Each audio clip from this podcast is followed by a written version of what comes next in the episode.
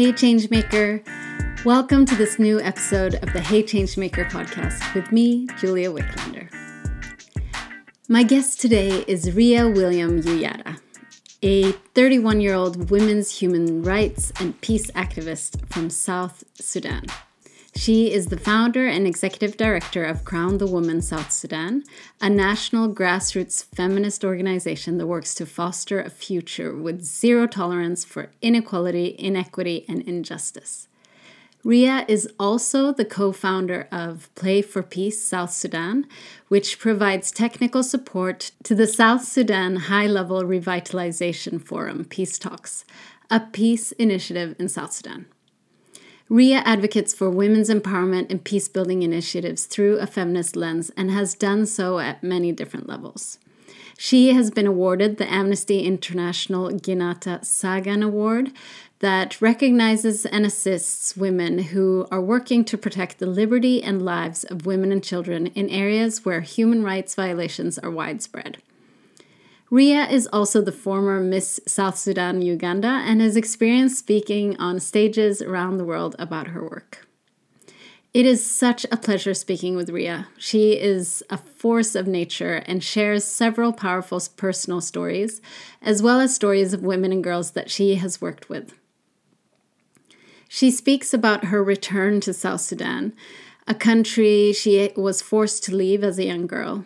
We talk about the situation in the country, about her work with Crown the Woman, and how she stays driven and hopeful despite working with people who have endured unspeakable traumas. Sexual violence is mentioned in this episode, and I just want to add a warning for listeners who need one. Uh, Riya shares some powerful stories and amazing advice for those dealing with trauma and speaks about her own journey to healing. Hearing Riya's stories left me in tears and gave me so much hope and strength. I hope her words do the same for you. Thank you so much for being here.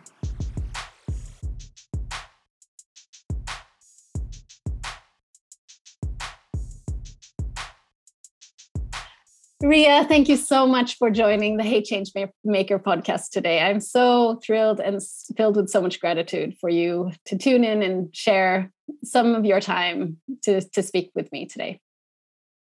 Thank you so much, uh, Julia, for inviting me to this platform and uh, for this opportunity for me to share my story.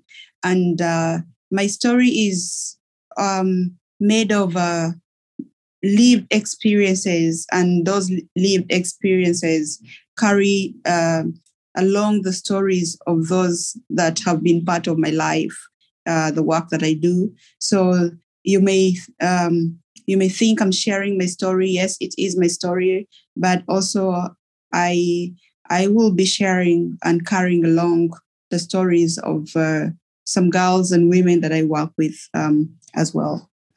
Hmm. Thank you so much, Riya. And you're from, I mean, I, in the beginning of this episode, I've shared about you and, and your sort of biography, but you're from South Sudan and you grew up um, in displacement from a country that it was affected by war. Um, can you share about the feeling that you had when South Sudan became independent in 2011?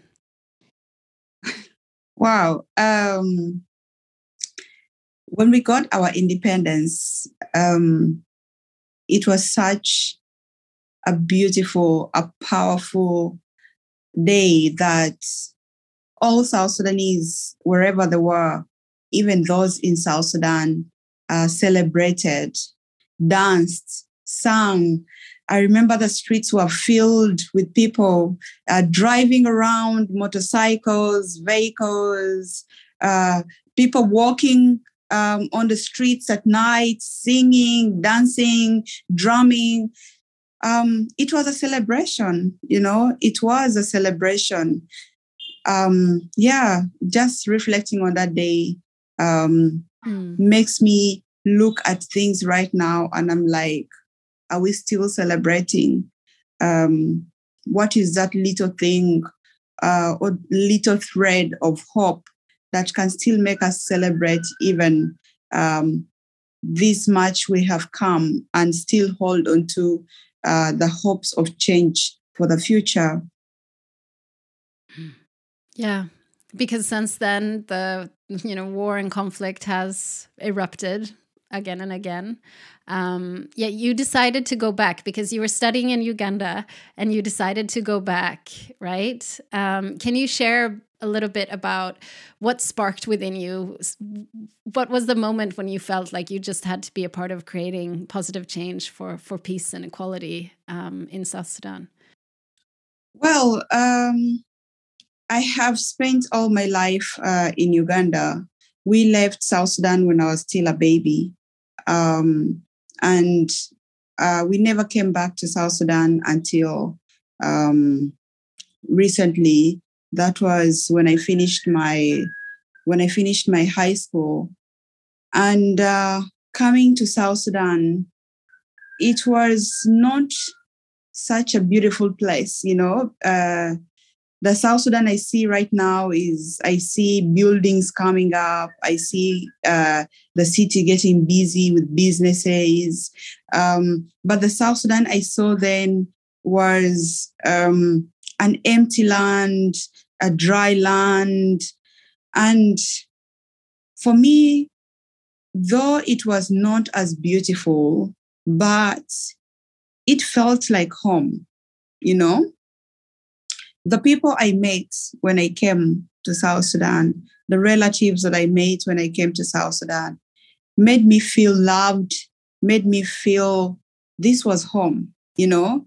Uh, I remember visiting uh, families and relatives, and you go to these relatives, uh, clearly you see they don't even have much uh, food in the house, but they they um, prioritize you. They prepare for you.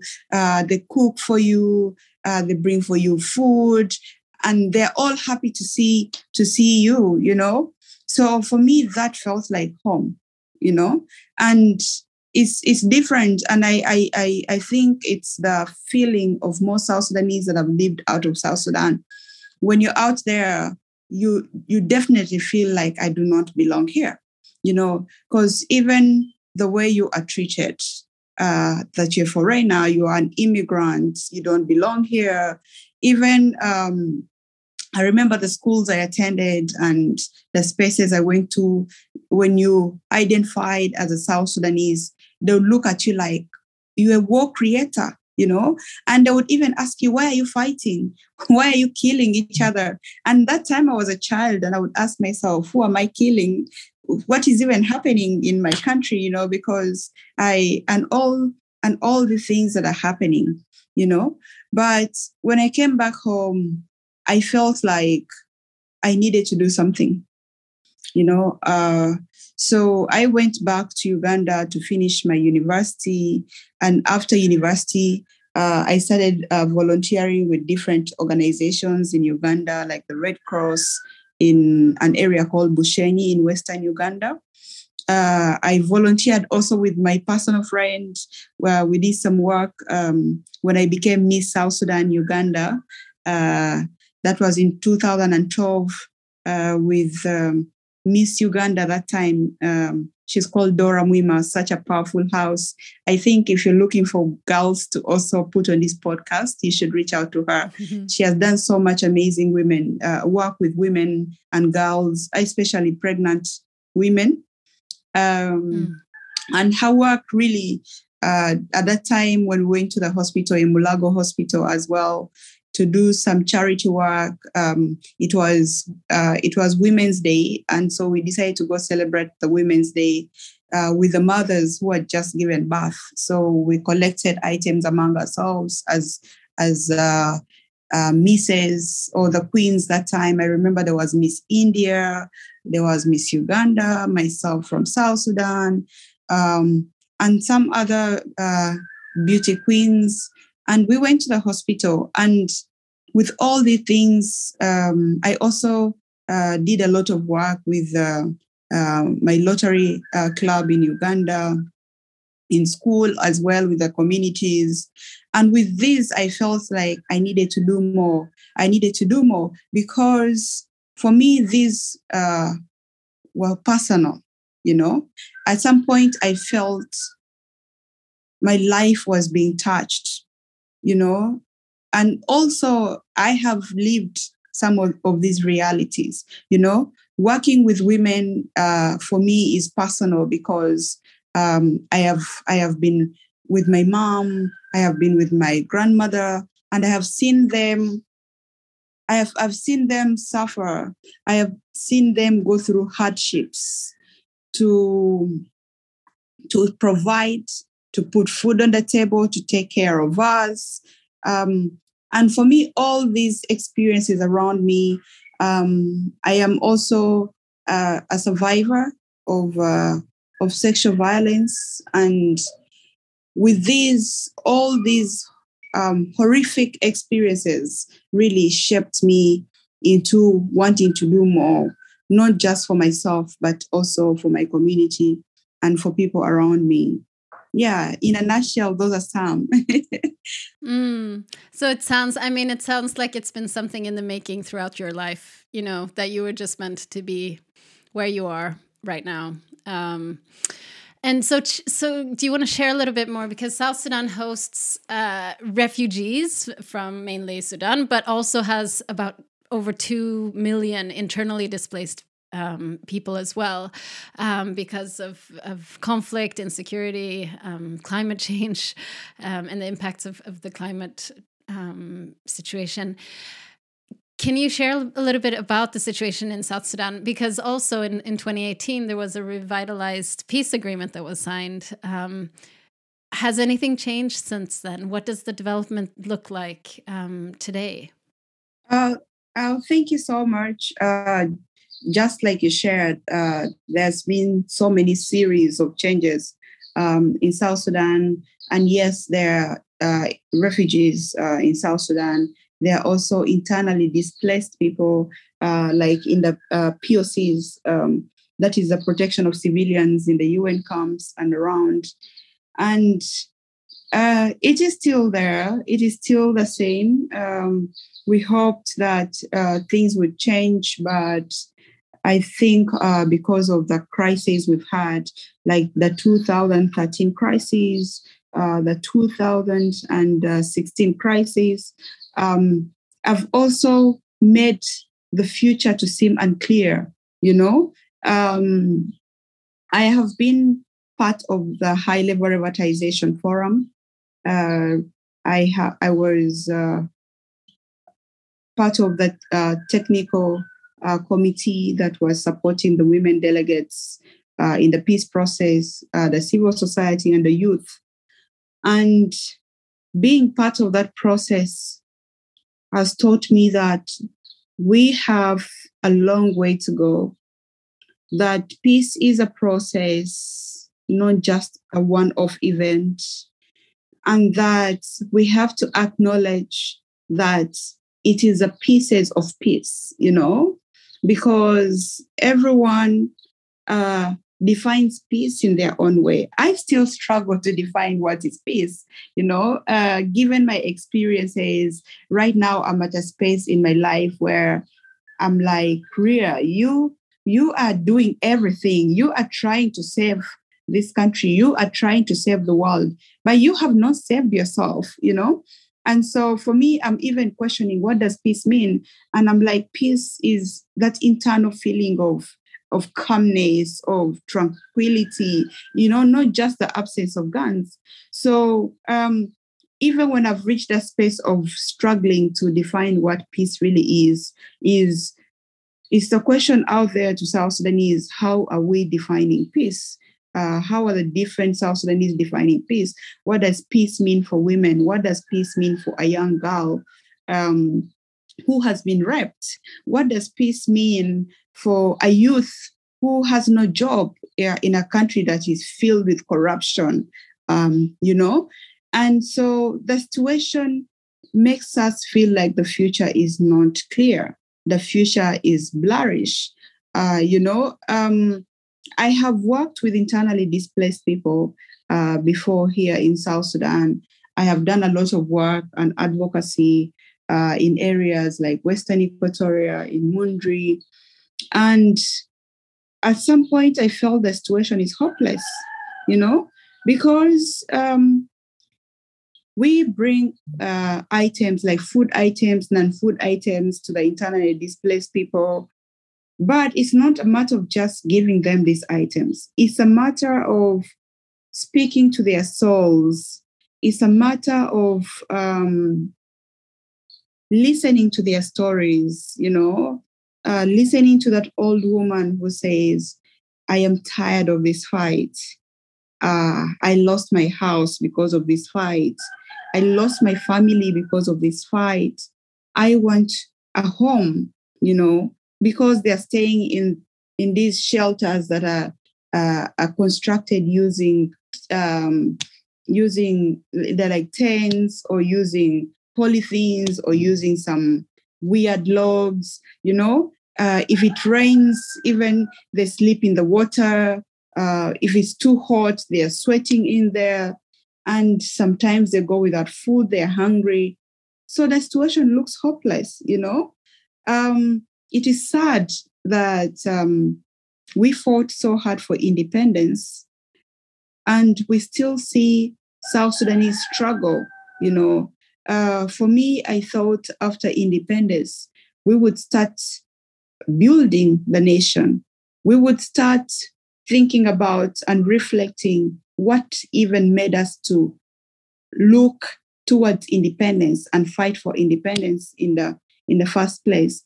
So uh, a lot has changed, and um, having been part of the high level revitalization uh, process, I feel like there is still more work to be done.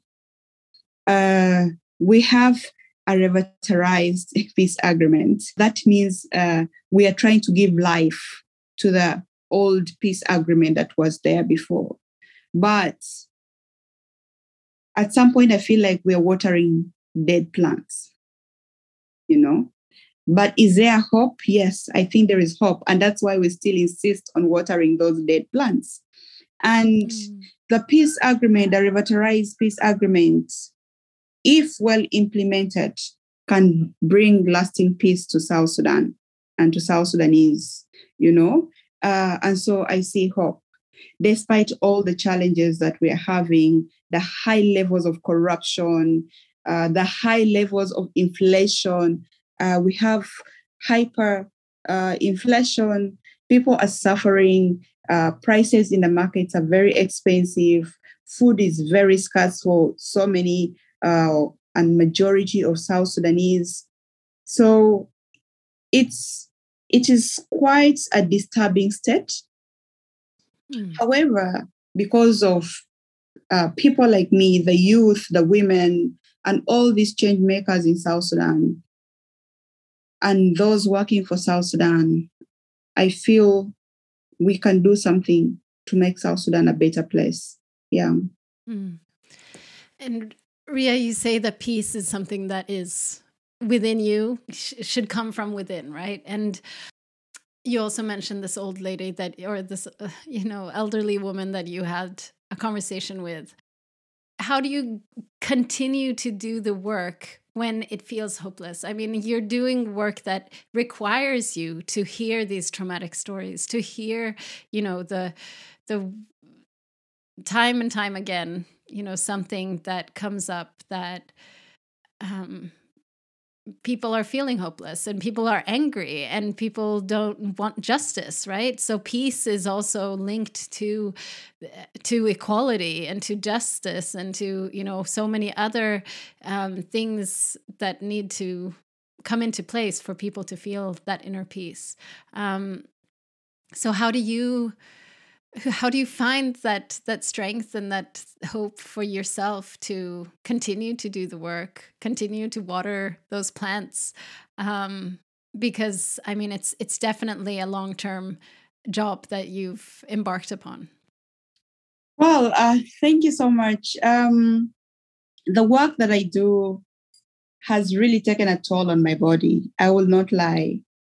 There are times i have gone through depression and I've gotten to deal with it. There are times I have become hopeless myself, and I cannot even be the hope to those that I'm working with or to those that look up to me and be like, uh, Riya, you our hope, you know? it, it is very difficult. I remember there was a time I was going through depression. I was battling depression. And um, so some partly of the work that I do is I work with women and girls, um, survivors of sexual and gender-based violence.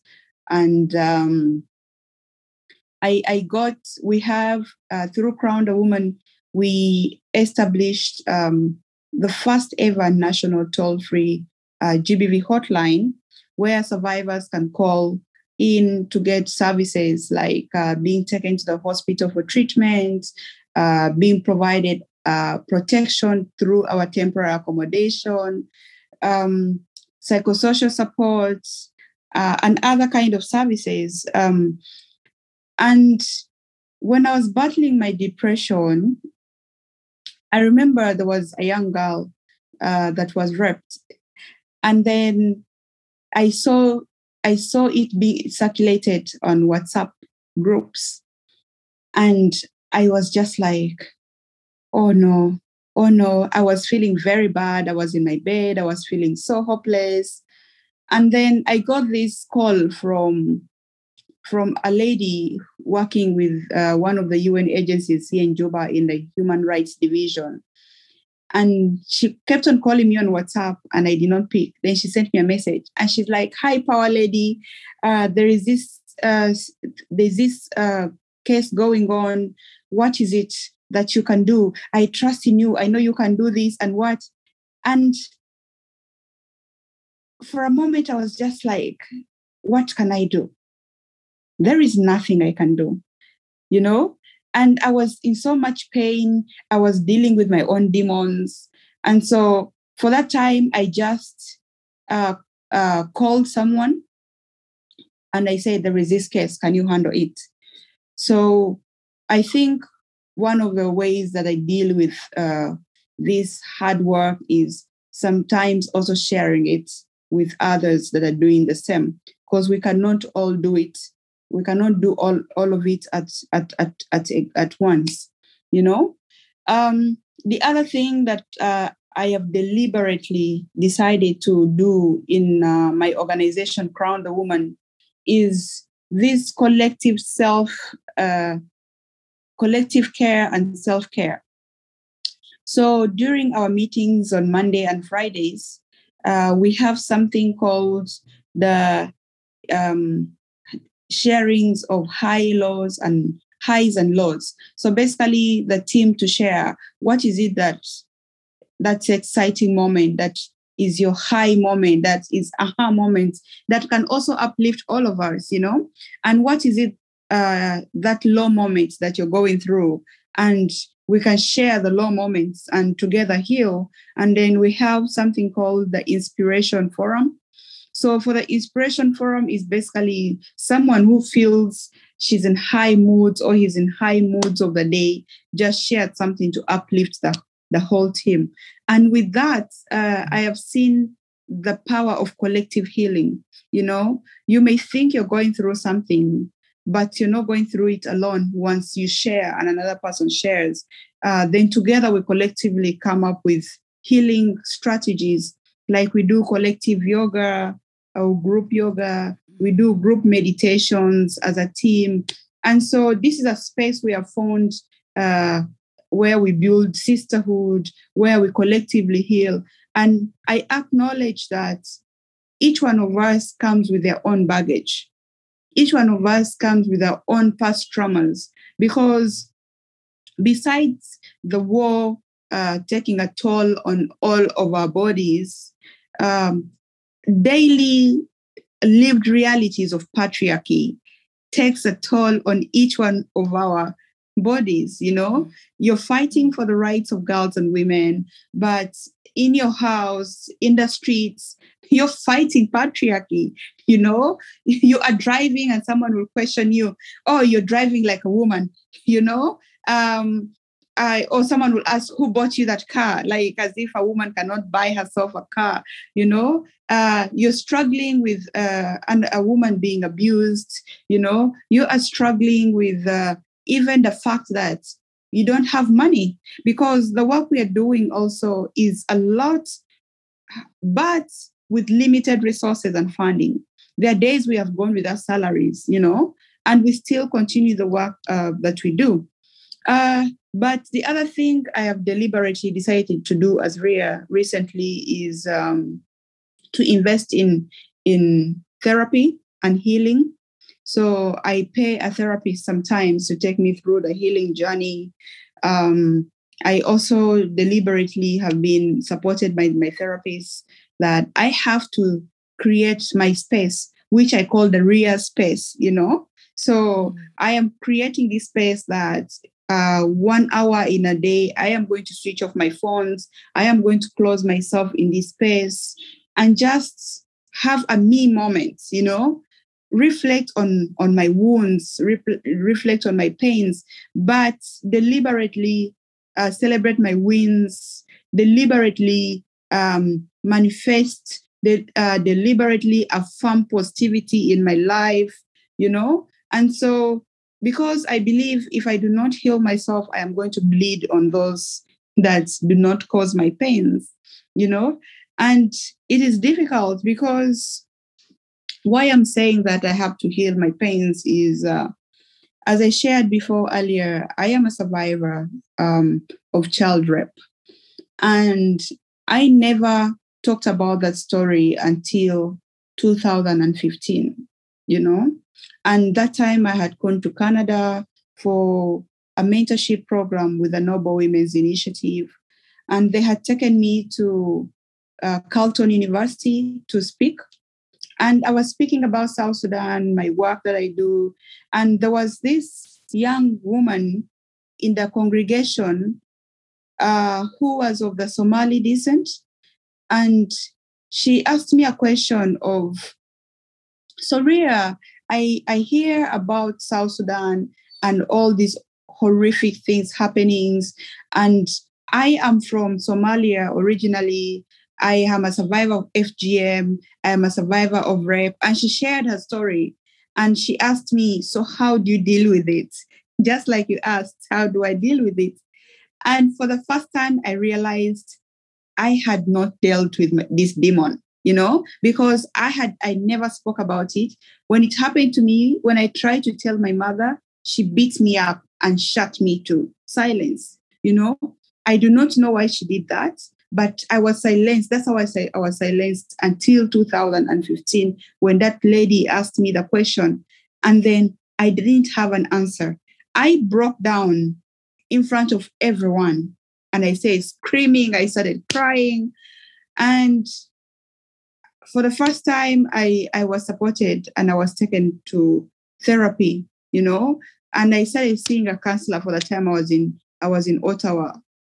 And as I walked the journey and then came back and from there they uh, invested in me. They took me to Brazil and I met uh, that is for the AWID uh, Association of Women in Development Forum that happens uh, once um, in like five years.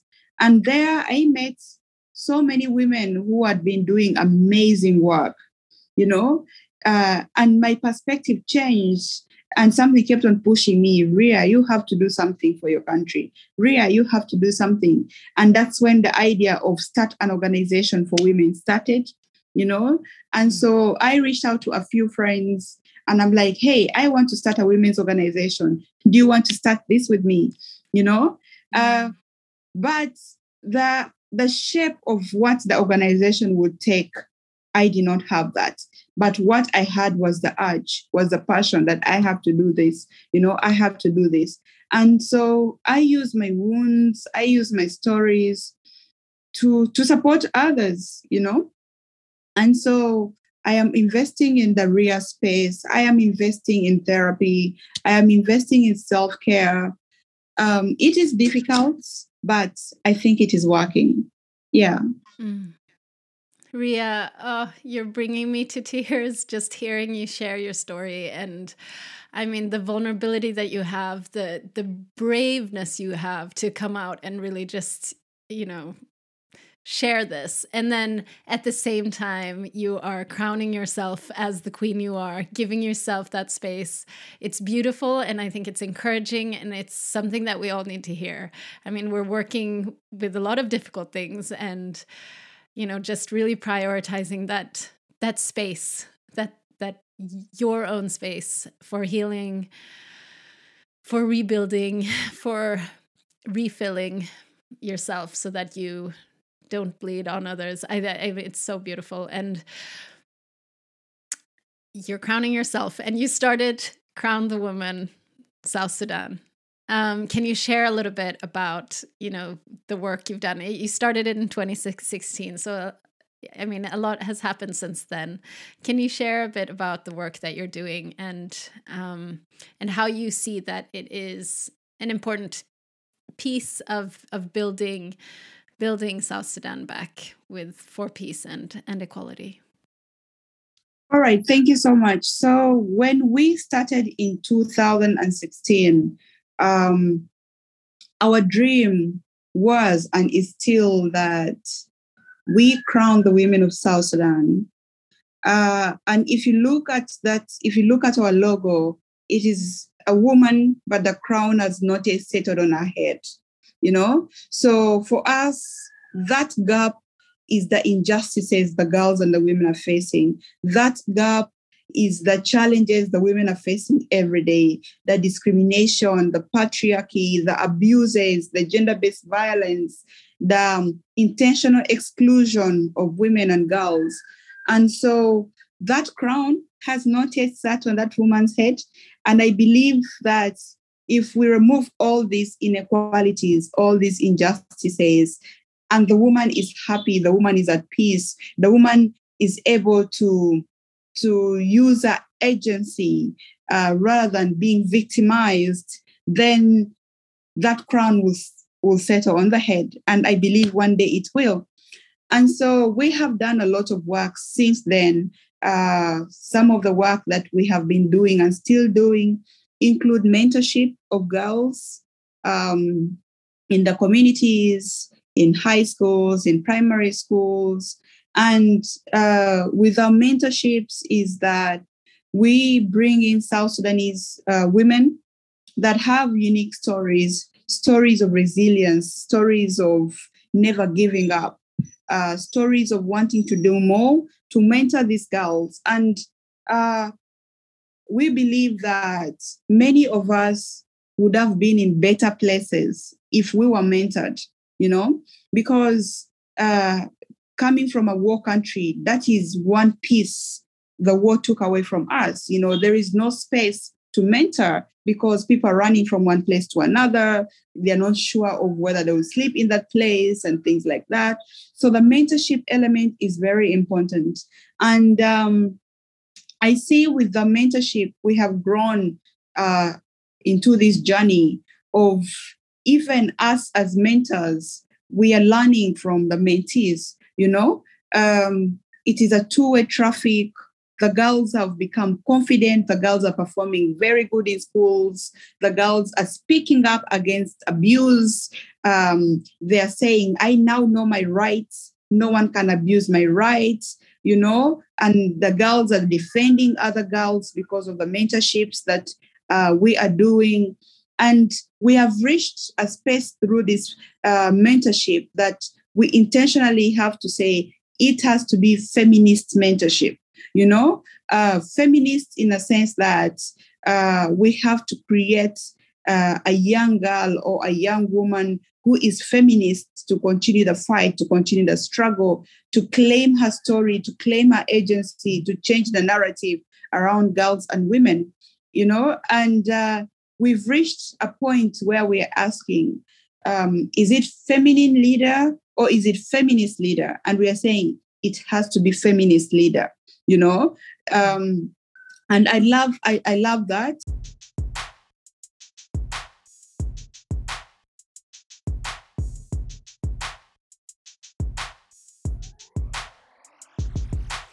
We have changed our stories. We have changed the girls. Recently, we celebrated the International Day of the Girl Child. And we had an all girl panel. Even the MC was a girl, you know, and it was a power, a powerful space when those girls spoke and they're like, I am who I am because of Crown the Woman. You know, um, Riya has changed my life. Nadia has changed my life. Uh, Jackie has changed my life. Susie has changed my life. And I was just wowed. Gloria has changed my life. And I was just like, wow, so we are doing a lot of work.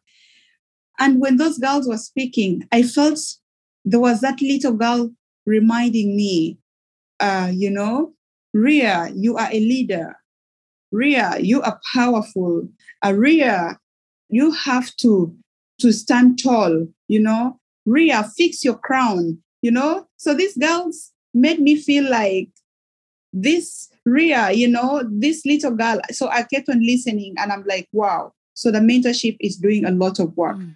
Uh, the other work we do has been a lot of advocacy on women's rights. Um, we have gone to the extent of uh, um, leading protests in the country, uh, demanding for the rights of girls, demanding for justice for girls and women.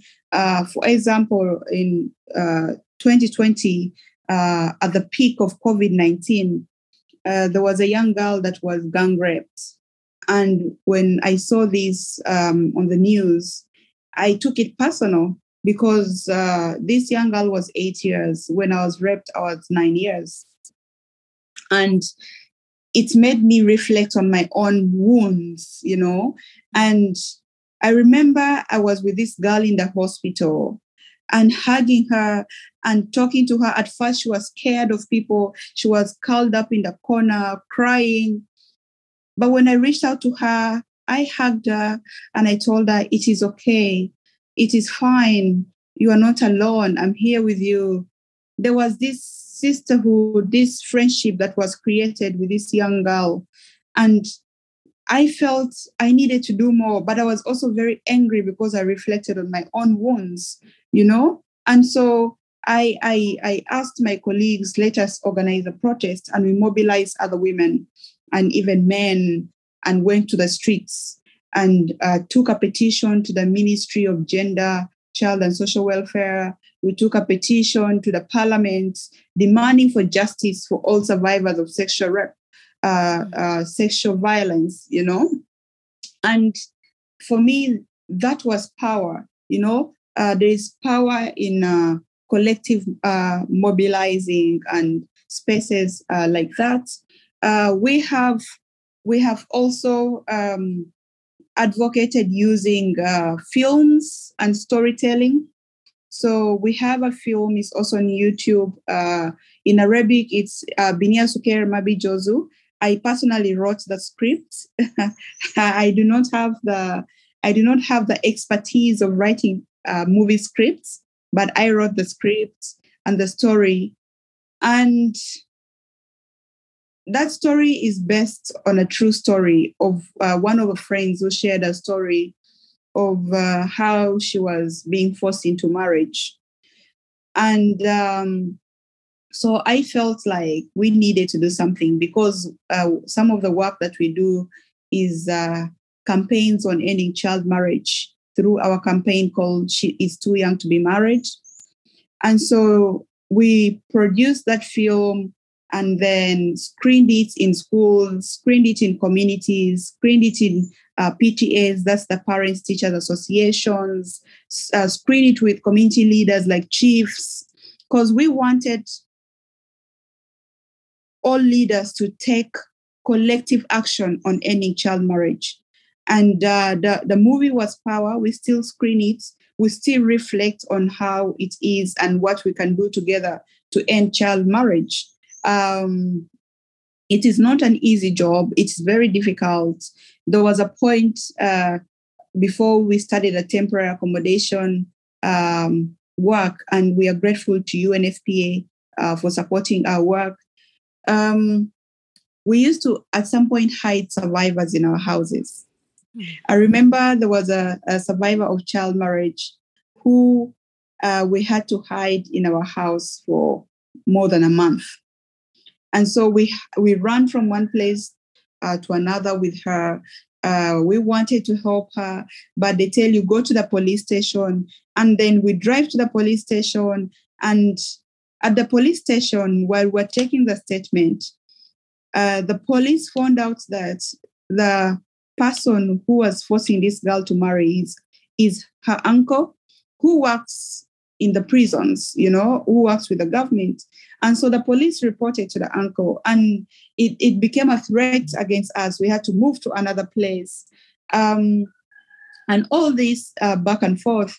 But I am happy that as I'm speaking to you right now, this girl, we were chatting yesterday. Um, she just came back from Italy. She went to model in Italy.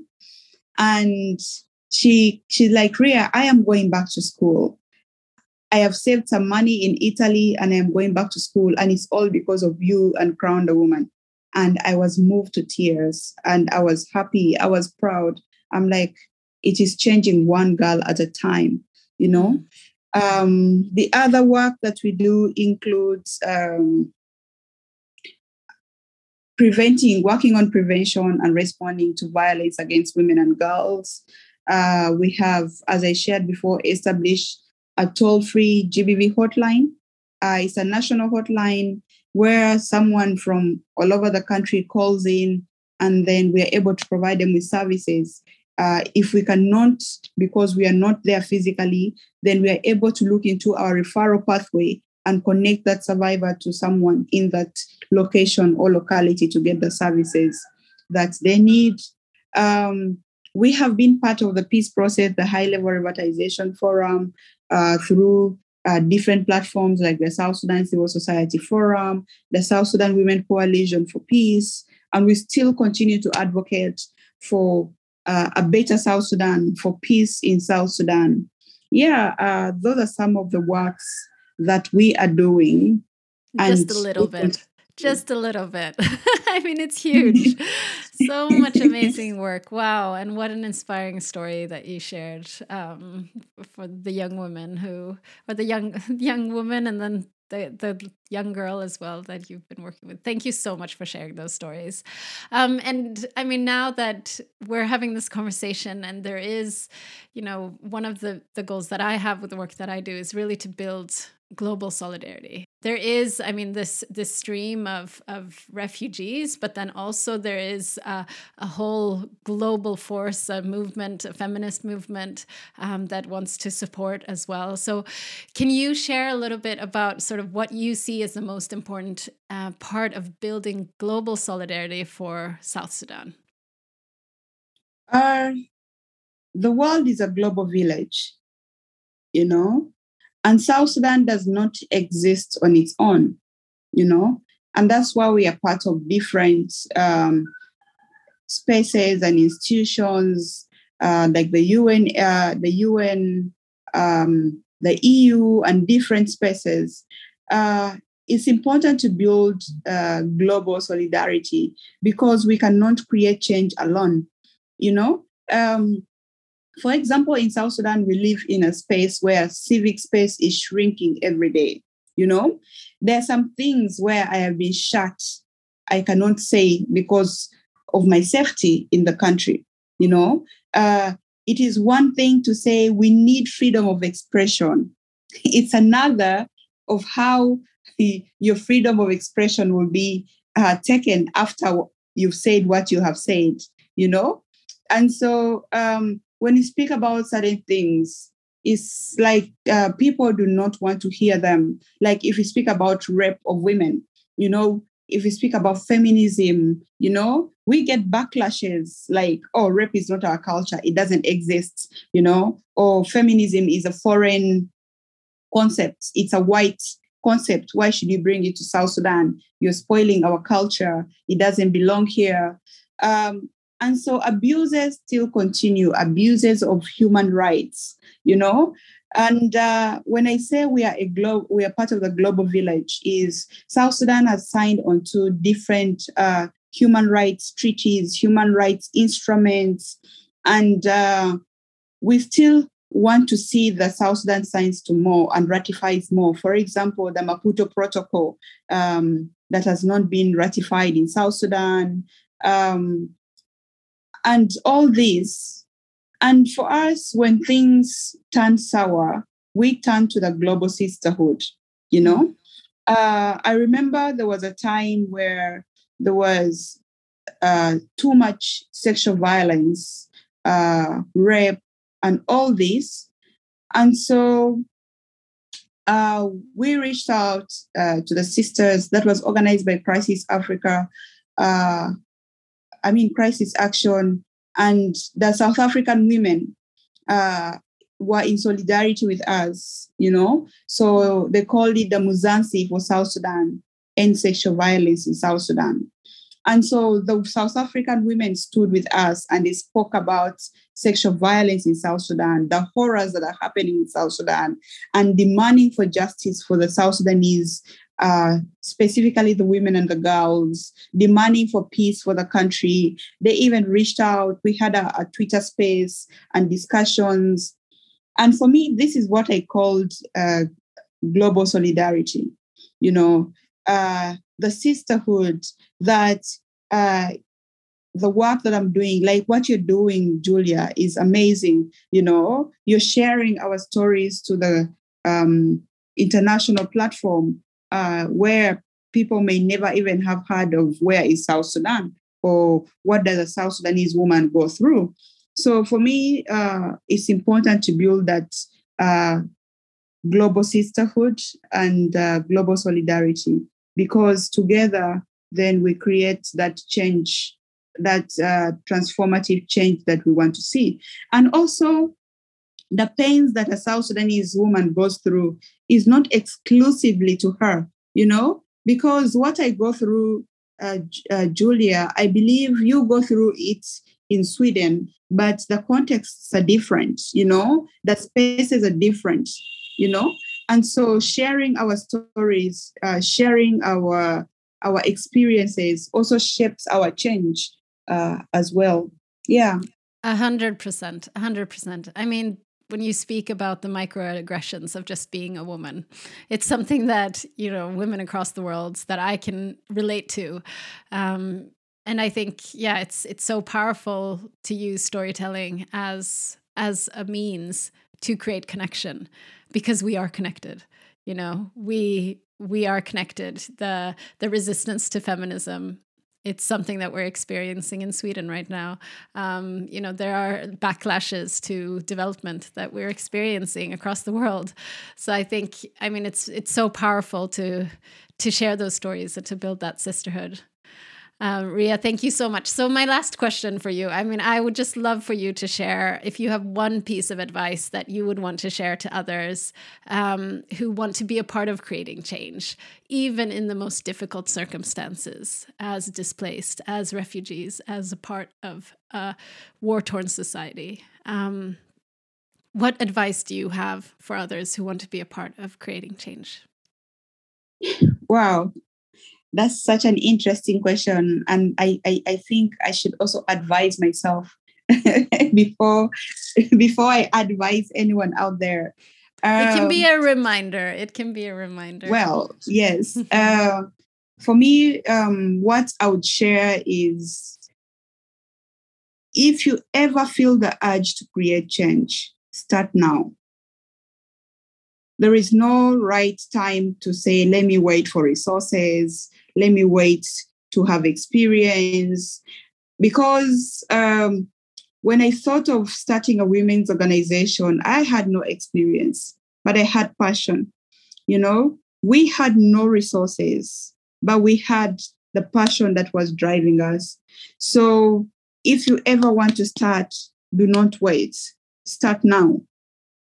And the other one I'll share is that once you start creating change, you are making the ones that are perpetrating or creating injustices uncomfortable.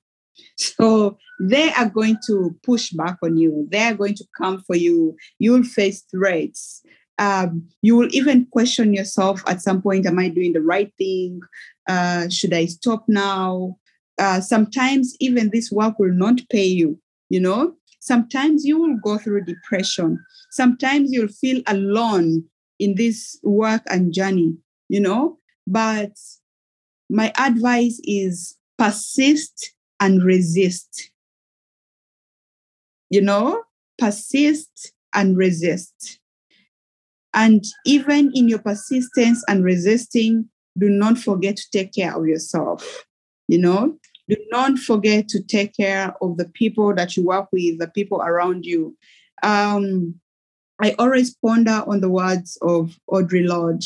You know, self care is not self indulgence, you know, it is self preservation. Uh, if you do not preserve you, it will be difficult to sustain the work. So invest in self care, invest in self care, invest in self care. Yeah, mm-hmm. that's all. Riya, thank you so much for that advice. Um, I'm taking it to heart, and I'm I especially I mean the part of of being making people uncomfortable. It also requires yourself to become comfortable with being really uncomfortable. because yes. it is it's very uncomfortable work uh, to be a part of resistance and persisting um, thank you so much for the reminder of, of self-care and for sharing your own story for the vulnerability that you have and the amazing leadership that you have in south sudan for the women and the girls that you're working with um, and the country as a whole. Thank you so much riya. Thank you so much for hosting me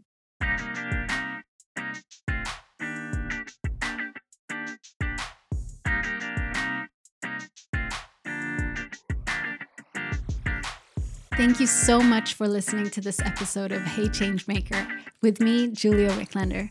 It's been an honor to have you along with me, learning and growing as a changemaker.